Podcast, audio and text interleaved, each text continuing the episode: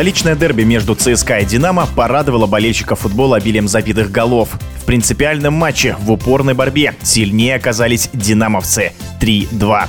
Вот что сказал об игре «Динамо» вице-чемпион СССР Сергей Силкин фартит им с ЦСКА в последнее время, поэтому они и выиграли 3-2. Первый тайм начали хорошо, забили быстрый гол и посчитали, что игра сделана. Бросили играть, проиграли первый тайм 2-1. А такое впечатление было во втором тайме, что ЦСКА, выйдя на второй тайм, ведя 2-1, посчитала, что они уже все сделали. А Динамо, наоборот, оно преобразилось, сделаны были перестановки, ну, забили два мяча, потому что боролись до конца. Тюкавина сегодня можно ответить было, потому что очень агрессивно провел игру старался сохранять мяч и создавать моменты и открывался правильно в острые точки. А разница, Динамо все-таки тренировалась с учетом не вызова в сборную никого в своем составе. Все в основном игроки были здесь. А ЦСКА по сборным разъезжали, поэтому я считаю, что и такой цельности и не было у ЦСКА. Поэтому они уступили.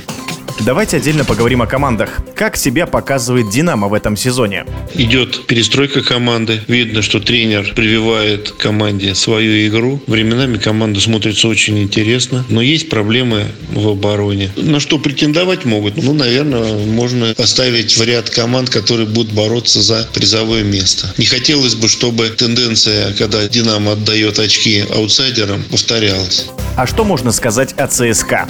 Тоже симпатичная команда, но тоже есть неплохие игроки в команде. И ребята стараются, но есть проблемы в обороне. Несмотря на то, что в воротах стоит опытный вратарь, который подсказывает им всегда. Он руководит игрой команды. Я думаю, что ЦСКА та команда, которая будет бороться до конца. Они найдут возможность набрать очки, подтянуться. Ну и с учетом того, что эта команда все-таки неплохая команда, я думаю, что в борьбе за призовое место поборется еще.